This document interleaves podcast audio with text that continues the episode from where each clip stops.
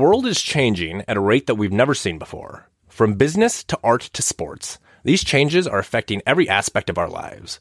My name is Nick Castner, and we're setting out to talk with the people who are altering the way things are done. Along with Alec McChesney, this is The Commonwealth. Hello, my name is Nick Castner, host and co creator of The Commonwealth, which is a podcast that features entrepreneurs, artists, and athletes that are leading disruptive change. Our interview for this next Monday's episode is with Ali Schwanke, the, founder and CEO of SimpleStrat and the uh, co founder of Brand Plan. Before I sit down and chat with Ali, we have Senator Anna Wishart here to host a 20 minute long question and answer session. Uh, Senator Wishart uh, represents uh, represents Lincoln in Nebraska's unicameral. She um, her district encompasses some of the poorest and richest communities in the state of Nebraska. She has sponsored uh, legislation to make medical marijuana legal here in the state, and. Um, and wrote a bill that makes uh, makes Nebraska a leader in self-driving car technology. So before I um, hand the um, hand the stage over to uh, to Senator Wishart, so the, uh, we're capturing all the audio and video of tonight. So if you ask a question, your voice will be on that, and we we may need some teamwork to pass the microphone around. So thanks in advance for the help. So, ladies and gentlemen, Senator Anna Wishart.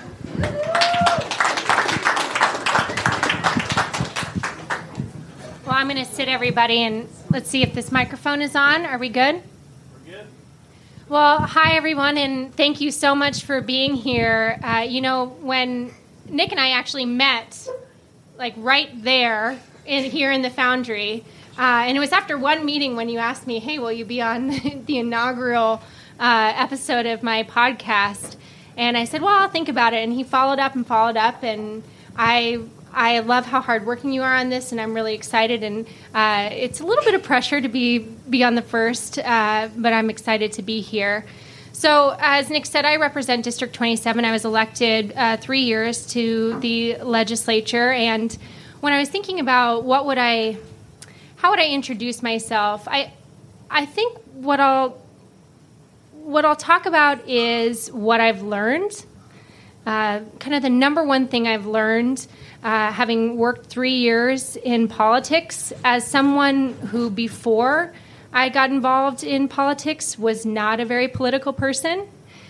And I think what I've learned, and, and this is coming from, from serving in a legislature with 48 other individuals, where there's probably no way I would have ever been sitting around a table with them in all of their different walks of life in any other job and so I, I feel very grateful for that. But it's also coming from the perspective of serving in a local level, in a local capacity, uh, when all of the sort of national struggles are going on. And, and how I see all of this kind of affecting what happens on a local level uh, as well on the national level. And I think the, the thing I've learned um, and that I'll take away and hopefully keep with me for the rest of my life is I've learned to be curious. And I think that word has become lost uh, in recent time. I think a lot of times, and maybe it's with social media, is exacerbates this. Uh, when you're confronted with someone who thinks different, we've gotten into this tendency to immediately kind of put a wall and say you're wrong or try to change their mind in, in, in one moment, instead of really asking, well, what is it in your life that has led you to think that way? And instead of being curious about why somebody would think that way, and maybe in finding that out about someone, you can make a connection with someone who thinks different than you.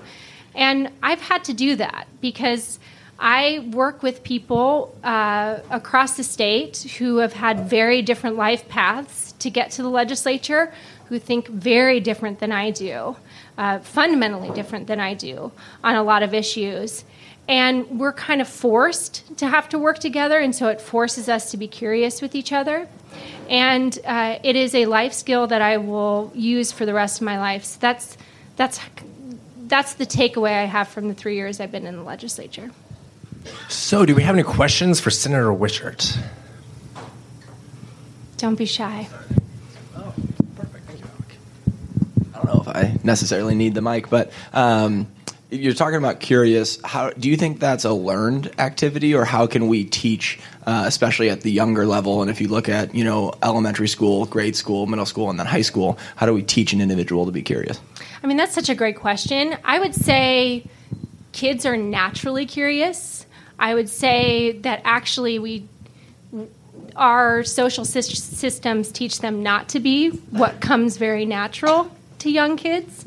Uh, and so I would say actually uh, we should look at how we can really in, continue to champion what comes natural to kids in terms of uh, not being afraid to ask tough questions, uh, not being afraid to say things that they don't know, uh, and also not being afraid to be around people that are different than them. What's the most difficult vote that you've had to make in the Nebraska legislature? Oh. um, I've had to make two. I've had to make two really tough votes. I would say the one um, that was the most painful, and it took me a while to kind of feel a sense of peace about it, was involved in the budget. I sit on the appropriations committee, and so um, the way that we craft the budget is during committee, we negotiate what goes into that. We vote the budget out, and then it goes to the full legislature for the legislature to debate and then uh, eventually pass. And in Nebraska, we've been always very dutiful about passing a budget. And several years ago, there was an item involved in our budget that would have cut funding to women's reproductive health care, which is an issue as a young woman and just as a human, I feel very strongly about. Uh, I think it's very important that women have access to health care, and I believe in reproductive freedom. And um, you know, we fought in committee for it to stay out this this part of the budget that would have slashed some funding to Planned Parenthood. And uh, unfortunately, I, I, lost that, that fight in committee, and the budget came out. And um, as an appropriations committee member, I felt a sense of duty that we had to pass a budget. There was $50 million for child welfare. Uh, there was funding for women's health clinics. Uh, and so I voted to pass that budget and got a lot of criticism from women in my district and, and men in my district who cared about this issue. Uh, you know, I feel very strongly that it needed to happen, but it was definitely the, t- the toughest issue I've ever worked on. Back here, Senator Wishart. So you had mentioned not being interested in politics. Um, what got you interested, and then once you were, how did you get involved? Yeah, so I never thought about running for office, and I wasn't involved in um, sort of party side of things when I was young. I was involved in constitutional debate as a high school student, um, but as a young woman, I just never imagined myself in that position because there aren't a lot of young women who serve. And I remember the moment I thought about running for the legislature. I was home and I was at a luncheon with my mom uh, celebrating Helen Boosalis, who was Lincoln's first woman mayor. And Senator Amanda McGill was speaking at the time, and she was a, just this incredible young, vibrant woman who was elected when she was 26 to serve a north, uh, sort of northeast district in Lincoln. And she spoke directly to the young women in the audience and said, "Don't wait uh, think about running now. And I turned to my, it just clicked. It's like, it, it's like, it's one of those things, and it's why it's so important to expose kids at a young age to a variety of things that they can do. Um, because sometimes you don't even know that that's what you wanted to do your whole life. And I went into it because I really like connecting with people and I love problem solving. It's one of my favorite things to do is just sit around a table and figure out creatively how you can how you can solve something. And it's turned out to be exactly that. It is for anybody who's thinking about running, especially the state legislature, it's it is a really incredible job. Uh, if if you like brainstorming and and trying to figure out a solution to tough problems, you spend all day doing that. Over here, Senator. Hi, Senator. I'm a big fan of yours. Thank you for your public service. Um, Two part question. You've been a champion for the hemp industry, industrial, medical, and I'm curious where your philosophical basis comes from. Where, where you know, uh, how how you came to the conclusion that we should move more aggressively towards legalized marijuana. Second part of the question is back to your curiosity with youth. These first time users, they're going to go through some stuff. You know, could be time warp, could be you know paranoia. How do you reconcile all that? well, so for the first part of the question, um, I tend to fall a little more on the libertarian side of things. Uh, if there is um, something in this world that do, that statistics show does not is not a public health concern, which I think if you look at the facts around marijuana, um, you will find that in the grand scheme of things, it's far more benign than a lot of the things that are legal uh, then I tend to feel that we should not be controlling what somebody does with their life, especially when it impacts their health care. So it was a very quick and very easy uh, realization for me. So much so, it took like five people at the doors to tell me this is an issue that they cared about uh, and to tell me what family member was struggling with it. And after that, I was like, oh, yeah, absolutely. I'll, I'll introduce the bill as a freshman senator. I have no qualms about that. And luckily, it's one of those issues. The more and more I do research on it, the more, the stronger I feel about it. I don't know how to answer the second part of that question. Sorry, I'm old fashioned. Yeah. Does anyone else have any questions? So, given the experiences that you've developed over time, uh, what have you learned about the battles that you choose to fight and those that you choose to abstain from? That is a great. That is a great question.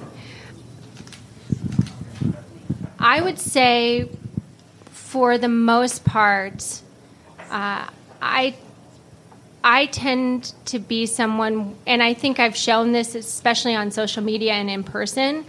I really will never throw stones at somebody or cast somebody out, even if we think very, very differently on issues. Uh, in terms of deciding what energy I'll put into legislation, when somebody reaches out to me, a lot of times the way I get input is from these kind of meetings and meeting with constituents and just people that call in. Um, and we all spend about a month, my staff will, will vet it. We always reach out to the opposition first and see what their issues would be, and then talk to the support and see how much support we'd get, and then we decide uh, whether it's something we could move forward on. Now, if it's something that is really important in the sense of timing, like corrections reform, um, that is a battle I'm willing to go out on a limb on uh, and work immediately on, even though the, the, the stakes are hard uh, when it comes to something like corrections reform. Um, there's a lot of established interest in keeping the system the way it is, uh, which is broken, and uh, and so that's one where I'm willing to take on a battle where I'll definitely be the underdog. Speaking of picking battles, there's been a big debate of um, property tax reform. How do you see that being addressed, and where is that going to go from here? So I was just in a two-hour meeting on that today, and trying to figure out the the way that we can address the main cause of property tax uh, issues in the state, which is education funding and a lack thereof from from the state, uh, which requires then local districts to raise their levies. And so, what I'd say is, I don't know if there'll be a solution. I I think we're getting close to it. Um, what I will say is one of the reasons we have been incapable of passing major reforms? Well, there's a few. Um, but one of the main ones is just process. We leave the revenue debates for the last three weeks of session in the last two years. Uh, I've, well, actually, the last three years I've served. We're all exhausted.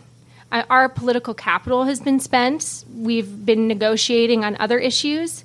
And so to think that we could talk majorly around revenue uh, in the last three weeks of session is just not workable. So I've been pushing that we talk about this straight out the gate in January when session starts again.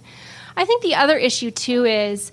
Um, and I think there's a lot of dynamics that have caused this, um, but we live in a world right now where it's very, I find we're in, in a kind of place where elected officials aren't willing to take any risks with their decision making or do anything big um, because heaven forbid there's a mistake or something doesn't work with that decision, which is always a, li- a potential. Um, it's ruthless how um, upset people can get, uh, and and not look at a mistake or something that didn't go well as as inevitable with any kind of policy decisions. And sometimes you have to take a risk and then tweak it and figure out what will work. Um, and so I think there's a, a real hesitancy these days in politics to do anything big. And sometimes I joke, like, I don't even know if we would have been able to build the highway system with the current sort of political climate where people are, are really terrified of doing big, bold things um, and the risks associated with that. So I think both of those dynamics have made it really hard to do that. You talked about uh, raising revenue. Has there been any talk of slashing spending or like curbing the spending or bringing it down? Yeah, and I wouldn't even, I don't even necessarily know if it's entirely raising it or whether it's looking at so you have three ways to address revenue side of things. You can cut spending and find efficiencies. Uh, you can shift the tax burden to a different form of tax, whether it be sales or income, uh, or you can grow the economy and you grow the base of people that are putting money into the system and everybody pays less. Uh, I think we have to look at all of those. The last one is much more long term decision making, so it sometimes gets left to the wayside, but frankly, I think it's the, the biggest win win um, for addressing uh, taxes. I think there is some look at, um, we have a ton of sales tax exemptions, so there's a look at doing that. Uh, in terms of efficiencies, yes. I mean, there's obviously you've got to look and find efficiencies, but I served on appropriations committee where we were, we had a billion dollar deficit out of a $4 billion uh, budget that we had to cut. So we have spent the past two years doing significant cuts, and there comes a time where we either have to decide as a community whether we want those services anymore or we have to recognize that they come with a cost. We have time for one more question. I, I have a question in regards to uh, marijuana legalization. And um, I used to work with a lot of people in the farm industry in uh, California and Washington State. And one of their, you know, complaints when they got marijuana legalization, even recreational, was that people were still going and buying it um, illegally, and you know while I'm not necessarily you know in favor of that, I or are opposed to decriminalization. I would say one of my concerns is is there an effective way to deal with the illegal market once it's legal so that people buy it you know in a regulated fashion. I was just wondering how you would address that. Yeah, so that's a great question. I think what I'll say is that until you have federal reform, I think you're always going to have some friction with a legal market and an illegal market. The uh, because because we don't have federal reform, businesses in the marijuana industry do not get the same benefits as other businesses in other legal markets, which means that their product is more expensive, and you're battling then against a, an illegal market where they don't have to follow the same regulations. So um, it may be less expensive expensive to purchase that way. What I will say is 100% of the people in Nebraska who are currently consuming are consuming in an illegal way. So if we legalize it in the states, uh, you'll see a significant decrease in terms of the illegal market. Will you get rid of it entirely? No. Not until we have uh, federal reform. Sorry, turn the microphone off. Thank you, Senator Wishart.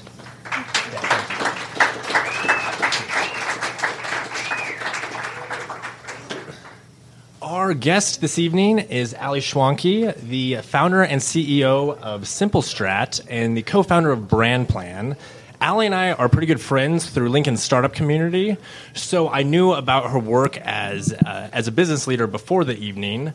Things I learned while prepping for the for tonight was that Ali has contributed to Huffington Post. She was a state trigonometry champion in high school, and and she's a fantastic piano player. So, Ali, thanks for joining me. Yeah, thanks for having me. Yeah. Um, so, to start with, can you give people a sense of who you are? Of like, where uh, where are you from? Yeah, my parents live on a small uh, farmstead about an hour southwest of here. Yes, they uh, they live on the family farm that was homesteaded. We moved there when I was in high school. So, um, if anybody here has moved in when they were in high school, notice that anything in high school is traumatic. But moving to a new school in high school when there's ten kids in your high school class uh, is even more traumatic. So, so you moved to a school with ten kids? We did. Yes. What, what high school was it? Uh, I went to Milligan High School. Okay. I was a rooster.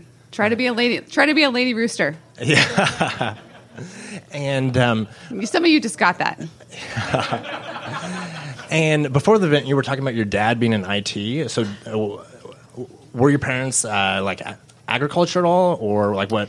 What were your parents like? No, so um, when I was growing up, we we liked to to play farm. Um, we did some uh, raising of, of organic produce, and um, you know that was back in the late '90s, early 2000s.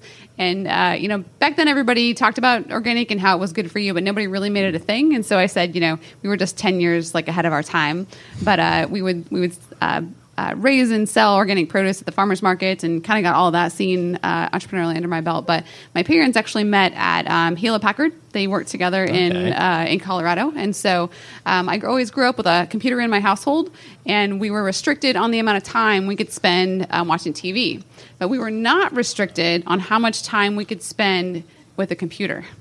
And so, um, yeah, I just spent a lot of time uh, getting used to the, the tech field, and um, and now today, my, my dad's still in the tech field in his uh, in his sixties, and uh, I am as well. Yeah, so that uh, that produce business you mentioned was that um, was that a, was that a whole family ordeal, or what, was that like your a project you you spearheaded? Uh, yeah, it was a whole family deal, and so we um, so so nowadays I have two kids, and um, I still have this feeling that you know people have to work for things. Um, things will get handed to you, and so you know regardless of how well off you are, and uh, we would um, we go out in the field and we capture whatever we needed to for an order. So we would order from uh, like Southeast Community College was one of our customers, okay, and we um, actually race um, sweet corn for them. And so we would husk all the sweet corn, and we figured out little things about marketing and, and business at that point. So um, if you actually husk the corn and de um, de-silked it, you could get more money for it than you could if you just gave it to them in the husk. Okay. And uh, we also sold like like baby like mini pumpkins to a grocery store in, in Crete. And if we washed the pumpkins with a toothbrush so that you got all of the gook off of there, we could spend we could charge twenty five cents more a pound for the pumpkins than we could if we just like got them out of the field and got it to them. So so if you wanted a, a new pair of shoes, like I was anybody here like K Swiss, I was into K Swiss shoes in the you know early two thousands, and uh, and I wanted a new pair of K Swiss shoes, so I went out and you know harvested a bushel of pumpkins, washed them with my toothbrush, and uh, you know there you go, new shoes. Yeah, and and I'm sure you looked fantastic in those K Swiss. Yeah, we'll see. I was like yeah. 80 pounds. Yeah. Um, so after graduating with uh, with ten kids in your class, where did you go to uh, college? Yeah, I got a full ride scholarship to Wayne State College, so go state colleges. Um, but you know, uh, at that point, you know, growing up in a conservative family, it was you go to college wherever they give you money, and where they give you money, you you graduate debt free. So that was um, excellent for me because I got a chance to kind of explore a lot of different things, and that's where I fell in love with um, basically running every organization on campus and um, creating rally around causes that I was excited about. Okay, and what uh, what were some examples of causes? Um, well, I was a student body vice president, so okay, I um, I'm not a, a, senator, but you know I rallied for better. Um, prices on textbooks when you turn them in. Hell yeah! Um, I also was introduced to the world of um, people finding things in your past that will serve for any type of slander that will find their way to the front page of the um, of the college newspaper. Um, it wasn't my poor news that found its way to the front, but my my running mate had had an incident that. Uh, he had he had built some sort of like thing with chemicals in his room, and at the last minute figured out it would go off, and so he threw it out the window. Um, and so they, they positioned it as a bomb that had gone off, uh, which wasn't a bomb. Okay. Uh, but you know, journalism newspaper. And so we woke up the next morning, and he calls me 'cause, again. We're calling each other, not texting each other. It was it was a, it was days ago, children. Um, but uh, he calls me and he says, "Have you seen the front page of the newspaper?" And I said, "No." And he's like, "Well, just don't. Yeah, just don't." Yeah. So after graduating from college, your first job was in marketing, correct? Uh, my first job was actually um, I uh, started a photography business. Okay. Yeah. And uh, wa- was that a solo solo gig? Yeah, yeah. I was really, um, I was tired of everyone everywhere on a billboard looking like this. Uh, and if you're listening, I'm making this really dumb face with a thumbs up. Yeah. You know, um, because I hated stock photos, and I just ever since I've um, I got my first camera when I was like eight, and I just I believed in the power of like this visual story you could tell with pictures and video, and I was so tired of everyone trying to say that they were authentic and then giving me the same picture of this woman who works like the joke was this woman works freaking everywhere. You know, she's a chef, she's a data entry person, she's also a lawnmower. And so I said I wanted to rid the world of stock photos, and that's why I started this business. Uh, well, it turns out when you start a business, people have to pay you to do those things, and nobody wanted to pay me to do that. they thought it was cute, um, but I ended up making uh, making money doing you know weddings, families, babies. That's what people pay for. So uh, so that's where I started. Okay. And then how long were you uh, in the in the photography business? Yeah, I had a business like that off and on for, for years. Um, Okay. But I eventually transitioned to marketing. Um, uh, the whole scope of my career, unfortunately, has been hey, can you do this? And I say yes. And I'm like, okay, how do I do this? and so, uh, so they would ask me to build. Uh, you know, I did a couple of business photos, and they'd say, how do I, how do I use these? Can you build a website for me? And I'd be like, sure. Yeah. How hard can it be? And that was before, you know, lynda.com, before Google. I mean, before really there was online learning communities. So I interviewed for a job at one point and um, it was a part-time like creations, uh, a creative director sort of role. And I mean, to be honest, like I had no business, I had no business applying for this job. Okay. Uh, but uh, they asked me if I knew how to use Adobe um, InDesign, which I hadn't learned in college. And I was like, sure, yeah. So the next interview, I had to bring a sample of my work that I had created in Adobe InDesign. So at that point, uh, I had to go buy Adobe InDesign and stay up all night long, teach myself how to use it, and then brought the sample to the job interview the next day. I did not get the job, but uh, you had a sample. Y- yeah, Yeah. yeah. uh, but what it did is it, it launched me on this trajectory of life is really about um, going and figuring out how to find the resources you need to do the job that's ahead of you. And so that's really what entrepreneurship is. And I think that was my first like college didn't teach me that, and that's okay. What it taught me was how to learn, and that's like that's your whole life. So did you end up getting a job uh, with Yeah. that? So the funny thing is, um, a month later, that same place that I had applied to and they turned me down called me back and said, "Are you still looking for work?" And I had a photo business, but I needed something a little more steady and not weekends and evenings because I had a young child. And uh, and evidently, the person they hired had come in and, and essentially like the place was on fire. So uh, so the first day I get into this this job, so they hired me Okay. off of my horrible sample that I did overnight. And uh, I get in there the first day, and I realize they are like two months behind schedule on producing what they need to for clients. And uh, I had never had so many people get mad at me, and I'd never had anybody use the f bomb with me. And I had a first person I didn't know like just curse me out on the phone. And at that point, um, yeah, I was like, "What? What did I do? like, what am I?" And I came back the next day for some reason. Like, I came back the next day, but um, but that was a, a really good opportunity to to make things right and, and figure out what the customer wanted. So, yeah. And how long were you with that company? Um, for a couple of years, Okay. um, you know, things kind of my my career before I started the company that I have now is kind of a series of two to three year stints. Um, realizing that um, each time I acted like the owner, and then at the end of the day, I wasn't the owner, and I didn't have any of the owner benefits. Even now, like I'm not swimming in cash. Everybody, my cash goes back into my business, so my kids think I'm poor. But um, but the uh, the gist of it was, I can do this. So why don't I do this for myself? So when when was it that you decided to go back and and start your own thing? Yeah. So, um, anybody here been to Lincoln Startup Week or something similar, or Startup Weekend? Um, yeah. So I'd, I'd been. Um, if you ever have a friend who just like constantly talks about a problem and they're just like they get really agitated about it, um, like the thing you need to say to them is, go to a startup weekend or build something, stop complaining, and go do something about it. And so that's kind of what happened with me. Um, there was a startup weekend. It was, I think, 2011. And um, I worked at a gym uh, part time. And I was teaching fitness classes. And um, the way that they were going about finding substitute teachers for their fitness classes was just horrible and just awful. I hate being overwhelmed. And uh, they would send out messages to everybody for every class every time there was an opening. So picture this 50 instructors, 50 classes a week. How many openings is that? And how many emails will you get until you stop paying attention, right? So I pitched this idea for this health and fitness app that better managed the scheduling of those instructors. Won the startup weekends. Okay. Quit the job that I was at at that point because I was like, woohoo, I won a weekend. Okay, what that means is you've won the opportunity to work on an idea without any revenue. That's what that means. Yeah. Um, what What do you get if you win start? Or uh, so you know, so I got some. Uh, I go. I won some development hours, which you know was great. Yeah. Uh, I won some co-working space, which is wonderful. But you know, you have to work in that space to make what you said you were going to make. Um, and ultimately, you know, it. What we discovered, this is the first lesson on entrepreneurship, is everybody who had the problem that we Mhm. were solving was just yes, this solution's awesome. The people who would pay for pay for this problem didn't want to pay for it and didn't think it was a big deal. So, therefore, no money, therefore, no business. So that's when I started consulting, and that's ultimately where Simple Strat came from. Okay. So what is Simple Strat? Yeah, so Simple Strat is a uh, we're a B two B marketing agency uh, built on this uh, the strategic platform that we actually now um, have developed or are developing into a um, into a software, and then um, we've got um, somewhat of a points based um, delivery model. So think about medical billing and coding. So if I go see the doctor, I I get like uh, you know all these codes for things that happen to me.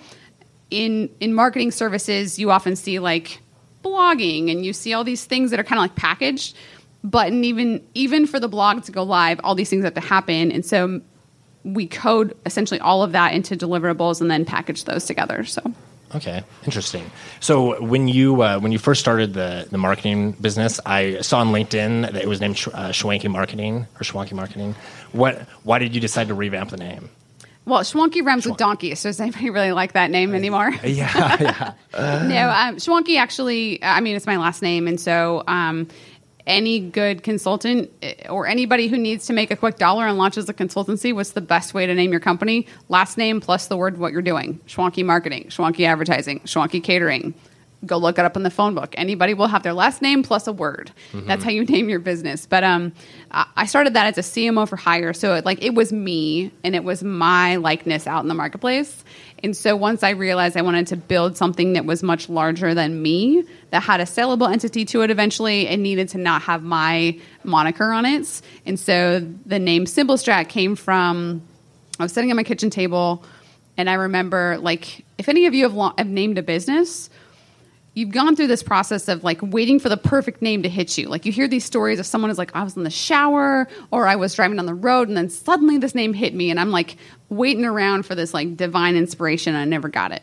Um, but uh, but I ended up sitting down at the kitchen table and writing out somewhat of a manifesto of how I really thought marketing should work. Mhm. And at the end, I said, really, it's a matter of simplicity because we tend to overcomplicate things that we don't understand. And so, marketing becomes simple when you have a strategy that tells you who you are, what you're doing, who you're reaching, and how you're going to make that value in the marketplace. And so I said, um, it's it's it's simple strategy, and simple strategy was taken, and so uh, so simple strat was born. So that's that's kind of where it came from. Fun backstory. So, uh, two years after fa- uh, founding the business, you brought on a partner, Tyler Sprunk, as a co-founder. How did that relationship come to be? Yeah, so um, I didn't launch a business thinking I uh, was going to bring on a co-founder. Um, I think the interesting thing is when you've launched, when you've done business, you now like, I now have a different perspective on if if if everything burned down today and I started over, I would now do things much differently because I have this different context that I've now been through. Um, but Tyler had a business uh, prior that was an advertising agency, Mhm. and um, he had been. Um, in the process of, of closing down his agency um, due to a shift in direction. And um, we needed office space. So, what had actually happened is um, I signed. Here, here's what I learned in this process. When someone says they give you their word, sometimes that's they give you their word, and other times that means I didn't actually say that. And good luck with that. um, so we had sublet a business, an office space from someone in uh, the Haymarket, and we were going to take over their office space when they were when they were done. We get to the end of our six, six months, not very long, but six months sublease, and uh, all of a sudden it's like, hey, so when are you moving out? And I'm like, what? We're not moving out. Oh well, we've told someone else to have your space, and I said, "But we have it in writing." But I, but I gave them my word. And so here I, I'm like freaking out that I'm homeless or, or officeless, and uh, and I see Tyler post that his office is going to be available. And at that point, I get on email and I just go off on my landlord saying, "Why didn't you tell me this was available?" And then I'm, you know, stalking Tyler. I didn't know Tyler at the time. I'm stalking him, private messaging him, and uh, we end up meeting for coffee. I learned later that Tyler took that meeting as more of a like, I got to get this Ali person off my back so that someone doesn't say, Did you ever meet with Ali? We met up and figured out that we actually had very similar visions for what we wanted to build. And so at that point, um, you know, it was a, he jumped on with a wing and a prayer, and I, um, I can't imagine our business without him on board. Hmm. And so did that um, did that partnership form as quick as you you just illustrated? that it, was it was just a couple of meetings when he, yeah, he I was mean, all in. we negotiated an employment, um, you know, agreement where, um, you know, he had a vesting into the business, but, um, you know, we wanted to both protect what I had built as well as what he wanted to get into it. So if if six months into the business, um, he decided, you know, this isn't what he signed up for, peace out. There was no ramifications for him. Um, if he got to a year and said, um, I'm vested in now later, I've got X number of percent, um, I'm not out with someone who just basically camped on board for an equity piece. So, um, so I mean, if he were here to, to, to chime in, you know, hopefully he'd say the same thing. But uh, it's been a very positive uh, experience for both of us. Okay, so in um, since, since bringing Tyler on, what have been some challenges as you've grown and scaled the business? Oh goodness. Um, every day is a challenge. Um, I think as an entrepreneur, one of the things you learn to embrace is um, I had a mentor tell me you stop thinking about yourself as your own boss and you start just embracing this. What am I going to solve today? Like Anna said it. Like, what problems am I going to solve today? And um, you know, challenges have been um, trying to find the right talent. You know, Lincoln, we've had this conversation about talent in Lincoln for a long time. We do strategic digital marketing in the B2B space. Uh, The people that we're looking for with experience are, are tough. They're hard to find here.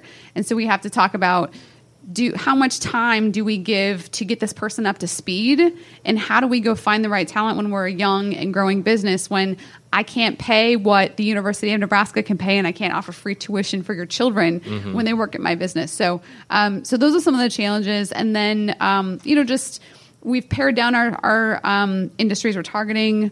So saying no to people, like a lot of businesses when they first start, it's any business, any revenue, anyhow, and working through that line of we're saying no to more than we're saying yes to. Um, it's just a different mindset. hmm So you um, you just touched on a few struggles being located in Lincoln. What what do you like about um, about running a business in Lincoln, specifically the Haymarket, which is where your office is at? Yeah, so um, we had a so we started um, when Simple Strat first started. I rented space out of Fuse because I really believed in the camaraderie that was in that office space, and we were a small team of of two with a couple contractors. So um, you know we didn't have the glamorous office space, but we were in Fuse, which felt kind of glamorous. Um, but our first office was maybe for like from that chair to this banner.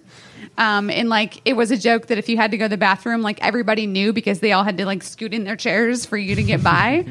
um, but we decided to take a short, like I call it the time that we went down south. And we went down to, to South Lincoln for three months into an office that was cheaper and we had more space. I said that one time and they're like, You moved to Texas? And I said, no, no, that would be a lot more expensive than what we did. But we moved down south uh, for an office that was uh, that was much larger, and we were um, much more affordable.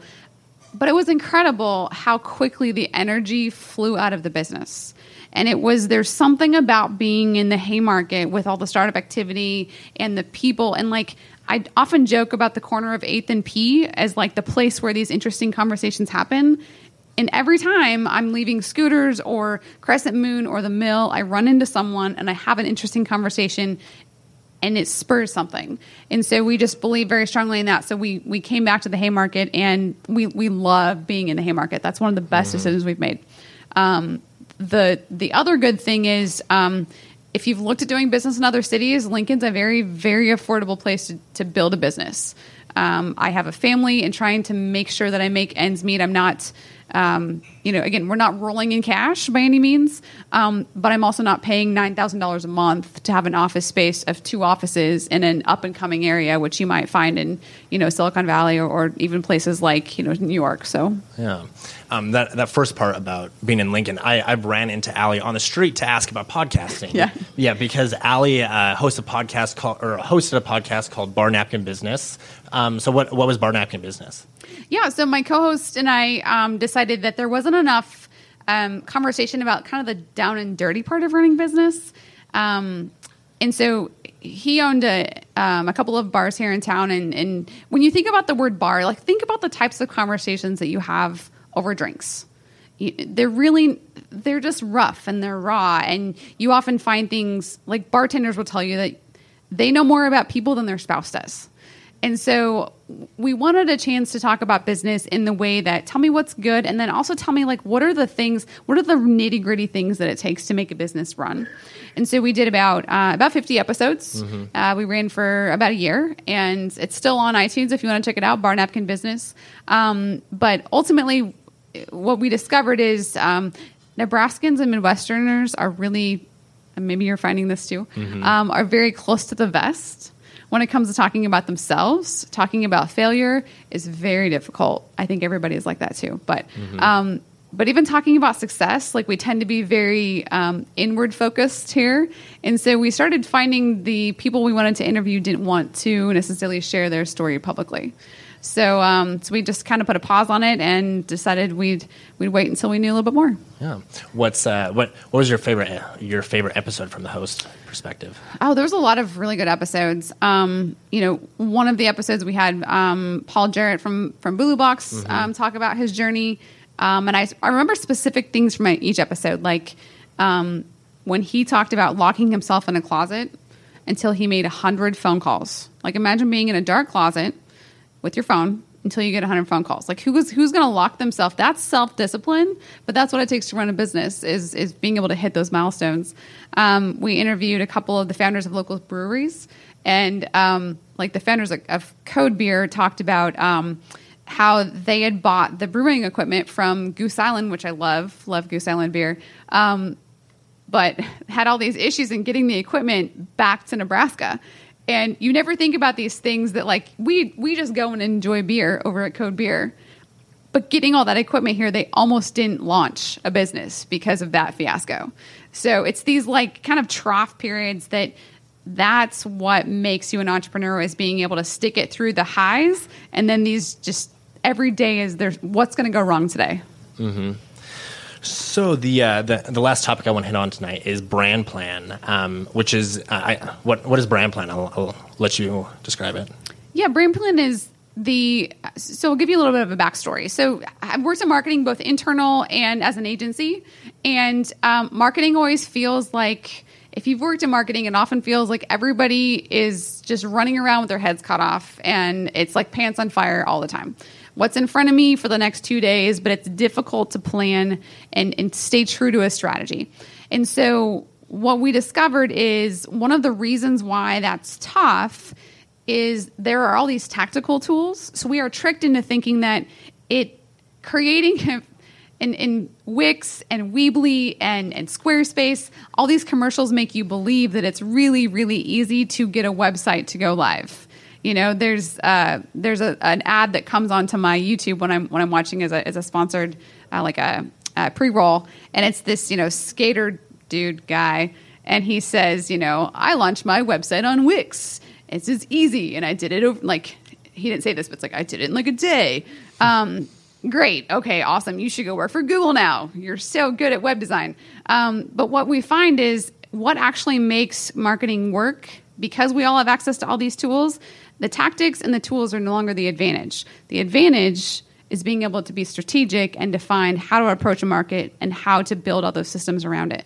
So, Brand Plan is the platform to help you plan or to build, uh, manage, and communicate your marketing strategy so that you actually have all of the right things in the right places and you can visualize that in time and space. Yeah, and what's the uh, what's the current stage of the product? Like where where's it at? Yeah, yeah. So we've built um, the UI UX, and so we're actually going through product validation right now. So if any of you here um, or listening or in the room are uh, marketers or agency professionals, um, we're booking our demo. Um, uh, demo calls right now, so that's getting any you know any feedback. Um, it's interesting what people will give you from feedback if you've ever done product validation, um, and we're choosing which ones are most applicable to our launch. Yeah, and what has some of that feedback been? The, so the feedback has been um, has been very positive. There's been a couple of things where uh, people hope that it will give them this like magic magic tool uh, that you know it will tell me what I should do for marketing. It's like that magic eight ball where they shake it and they're like, "These are the five tactics that you should do." Um, nothing will do that for you. And in mm-hmm. fact, if it did, everyone's going to do it, and you no longer have the advantage. That's how that works.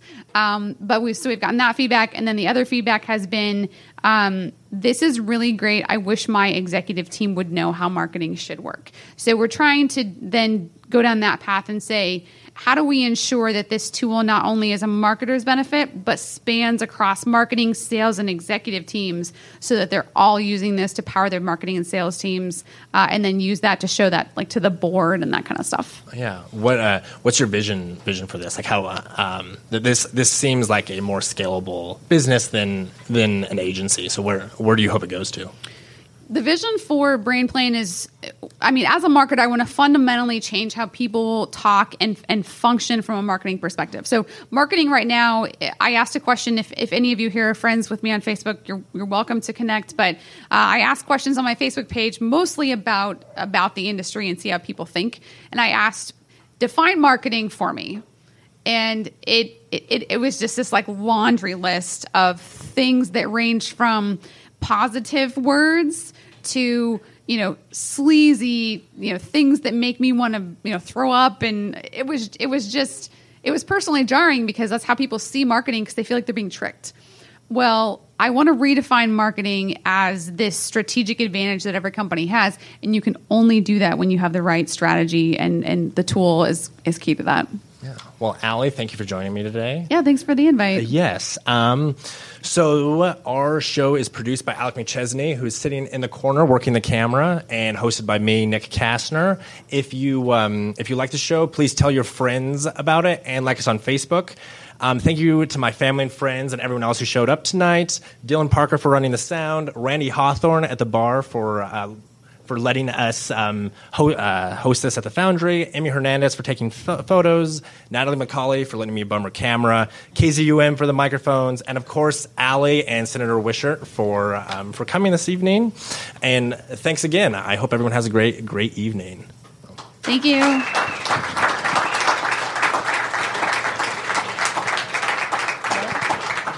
That will do it for today's episode. Thanks for listening. We would love for you to subscribe to our channel and leave a review wherever you listen to your podcasts. You can also like the Commonwealth on Facebook and follow Alec and I on LinkedIn, Twitter, and Instagram. We release episodes on Mondays, so stay tuned for next week.